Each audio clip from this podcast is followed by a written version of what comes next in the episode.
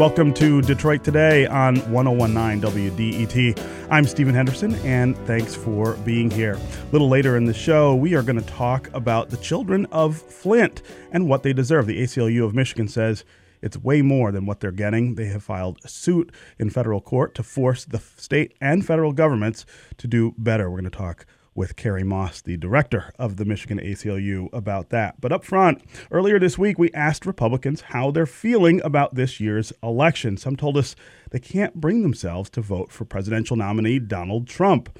Our next guest also falls into that category, and this week, it cost her her job. The Michigan Republican Party removed grassroots Vice Chair Wendy Day for her continued refusal to support Donald Trump. Wendy Day, welcome to Detroit Today.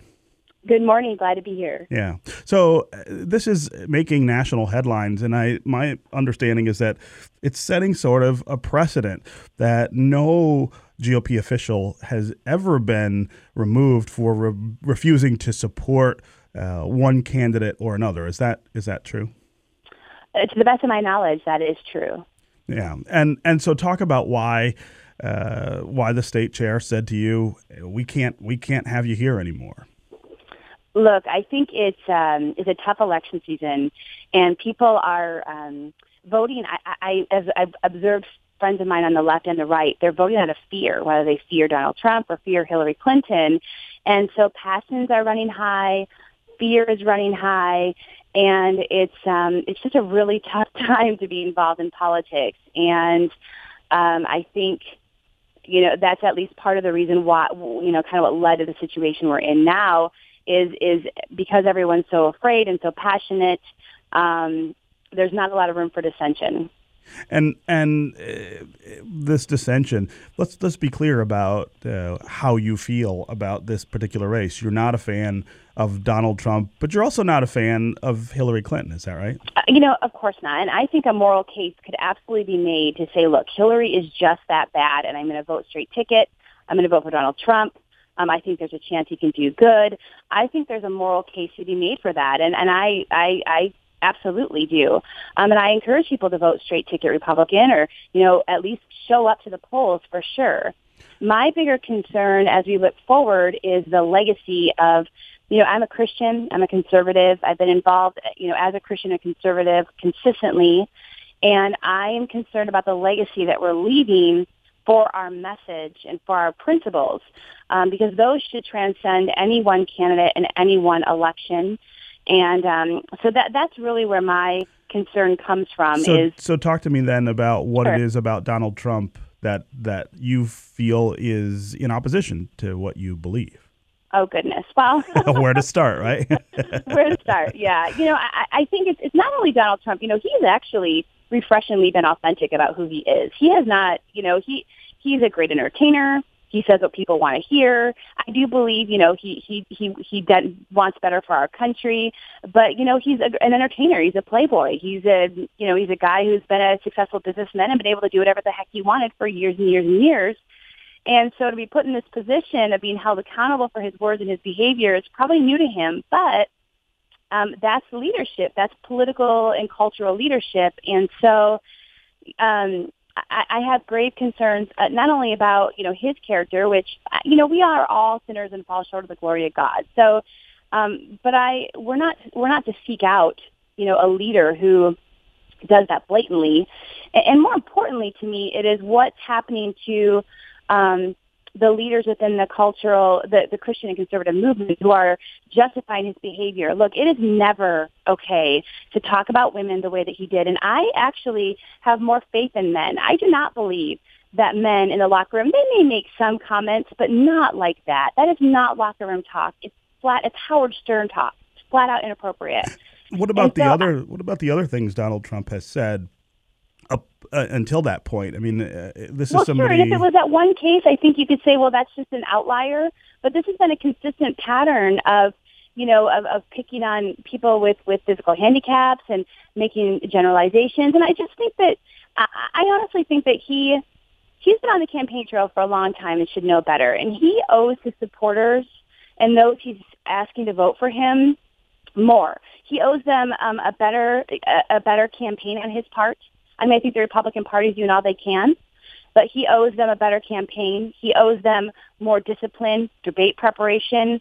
Um, I think he, you know, and if he can't do those things, he owes them an apology because they are putting their faith in him to save this country. And if he's not going to rise to the occasion, then um, then I think he owes them an apology. Yeah. Uh, this is Detroit Today on 1019 WDET. I'm Stephen Henderson, and my guest is Wendy Day, the ousted Michigan GOP grassroots vice chair. We're talking about uh, the fact that she was let go this week and what that means in the context of the 2016 presidential election, especially regarding Donald Trump. Uh, Wendy, uh, my understanding is that this essentially means the Michigan GOP just won't have a grassroots vice chair until maybe after the election. Seems an odd time to introduce that kind of disruption. We're down to, I think, just about three weeks before mm-hmm. election day. It, it, it, talk about the, the kind of work that you were doing and what might not get done uh, on behalf of Donald Trump because of your absence. Mm-hmm. Well, the, you know, the Michigan Republican Party actually has a great, um, a great paid staff and, and a large organization in Michigan on the ground working for candidates up and down the ballot. So you know what what I was doing actually the lane that I was running in was really trying to work to get people out to the polls who might stay home. You know that's a unique um, a unique population that I can speak to. I believe with credibility, uh-huh. um, but I have to be authentic about it. I can't be a cheerleader and be a bully like so many people are trying to do and get people to actually show up. You have to meet people where they're at, understand and validate their concerns, and invite them to come vote anyway. And so that was really my strategy and my um, my contribution to the entire GOP ticket up and down up and down the ticket. And so um, there's hundreds of candidates across the state that are counting on us to do just that. So I really felt like I did have something to offer the party, even during this election season, even with my concerns about our nominee. Um, and uh, and and you know, and, and the reality is, I've I've been involved in politics for a long time, with a title or without a title, and I don't need a title to do this. So um, I'm going to continue to do exactly that. I'm going to continue to encourage people to go out and vote. Um, sure, vote their conscience, but I would encourage vote straight ticket Republican if you're having a, a problem with Donald Trump, or you know, vote vote the down ticket at least, but show up because we need all those votes. So. Um, for me, nothing, you know, not much is going to change. I'm sad about what's happened. I think it's become a national story that didn't need to be.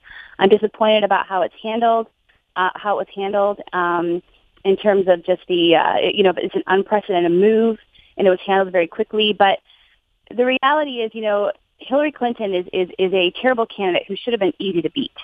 And she's a cunning criminal who should have been easy to beat. And yet here we are struggling um, and and and that's I know that's disappointing to a lot of people, and, and me included. Yeah, uh, a cunning criminal. That those are pretty uh, those are pretty descriptive uh, words, uh, and and we could probably spend a whole hour talking about how you how you come to that conclusion. But that's that's not what we're talking about. Uh, sure. I, I would imagine that there are a lot of people that you know and talk to and deal with in the Republican Party who feel the same way. I mean, I hear a lot from Republican friends of mine. That's the same kind of issue uh, mm-hmm. with with this year's candidate.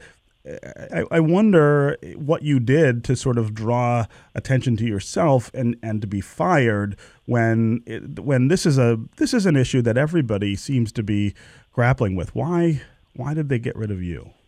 Well, I think it was a variety of reasons. I mean, I, I actually can't pretend to know for sure. You know what I mean? Like I can just speculate, and I've spent some time thinking about that and praying about it. And you know, the, the reason they used was that I went on a TV show and, and, and aired my concerns like I've done with you today.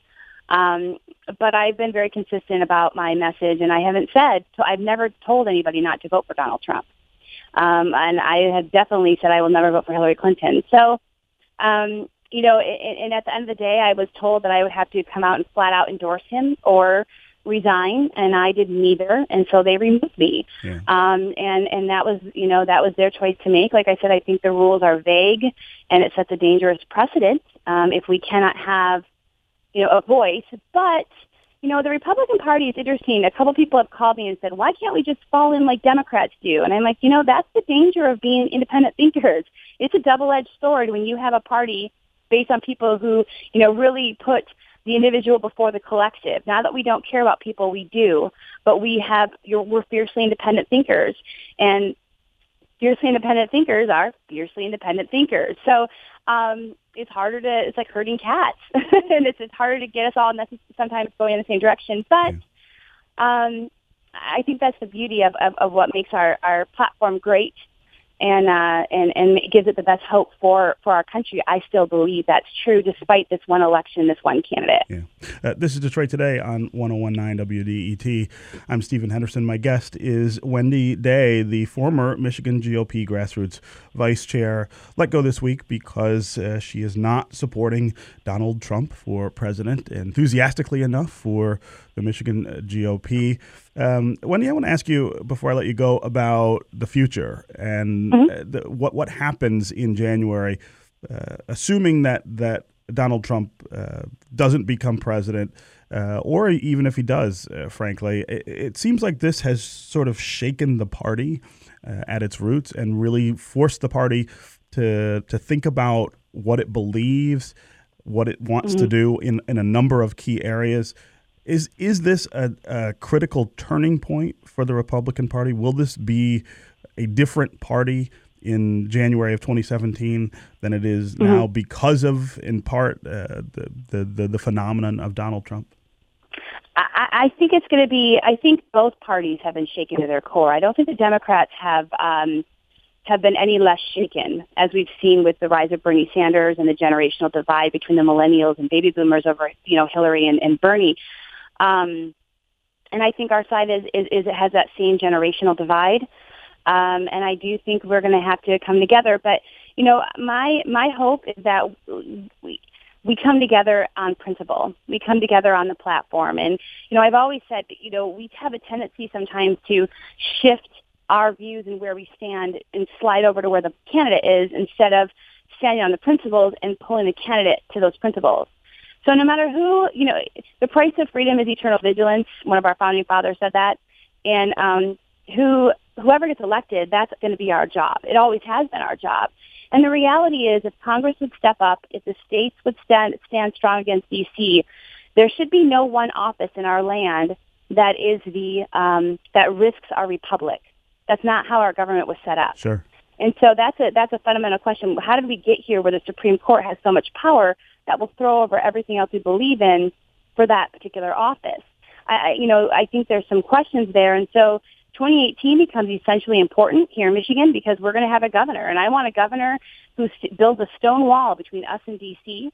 40% of our budget comes from the federal federal government. We have to beg for that money with strings attached. So, you know, we can't be a sovereign state when we have 40% of our budget strings attached to the federal government. So I would be looking for a gubernatorial candidate who will be brave and be a hero for us um, and stand against the uh, the ridiculousness that happens under that dome of stupidity I call Washington D.C. So, um, and that's going to apply no matter who wins. Do you think? Do you think that the Republican Party has to go back to where it was in 2012, rethinking things like immigration? I mean, the outreach to the growing numbers of Latino voters, the growing numbers of African American voters, to women. You, mm-hmm. the GOP has been getting clobbered on. on I, I think it's things. a messaging issue, to be honest. I think that sometimes we have a really we have a hard time showing people where we want to go. Like you know, for me, as I don't want I want a gun in the home of every law-abiding citizen, and I want them to know how to use it. I want every woman to know how to protect herself in case she's ever attacked. I want you know, for abortion, I don't want abortion to ever be the best option for any women woman in our country ever. So, you know, I think that re- Democrats have a great a great ability to cast this vision and then march towards it slowly. And we have a habit of thinking in election cycles. And so I think we have to vision cast and paint a picture and and and, and just message that we um, represent opportunity and possibility instead of kind of this negativity. You know, really paint that. Ronald Reagan. I just went to his museum recently, and one of the things that struck me about him was just how optimistic he was and how he believed in the best. He believed in possibility and opportunity. And in that message, instead of the anger, how about, you know, that message of really, it can be morning in America. We are still good. America is still good. And um and, and it, it pains me that Hillary Clinton has taken that and is using it because that should be our message. Yeah. And um, and I think it can be again. And and you know I think that Americans the you know the last thought about that is that we kind of di- divided into silos where all of our media, social media, friends, reading materials all are become an echo chamber of com- bias confirmation, and that happens on both sides. And so, what I'm hoping is that you know that's been kind of revealed all the propaganda that's out there. This, especially this election cycle, has gotten ridiculous. And maybe we'll start to talk to each other again. Dare to talk to people who don't agree with you. Dare to find that common ground and at least, you know, find something to agree on and build something and acknowledge that not every person that disagrees with you is your enemy. Okay. All right. Wendy Day, former Michigan GOP grassroots vice chair, thank you very much for being here on Detroit Today. Thank you. Absolutely. And I'm sorry that uh, that they let you go this week. It's, that's unfortunate. Um, yeah, it, has been a tough weekend. yeah, no, I can imagine. I can imagine. All right, coming up next, uh, we're going to talk with the group that put up a new anti-Trump billboard in Dearborn. It reads in Arabic, "Donald Trump. He can't read this, but he's afraid of it." That's all next on Detroit Today. Stay with us.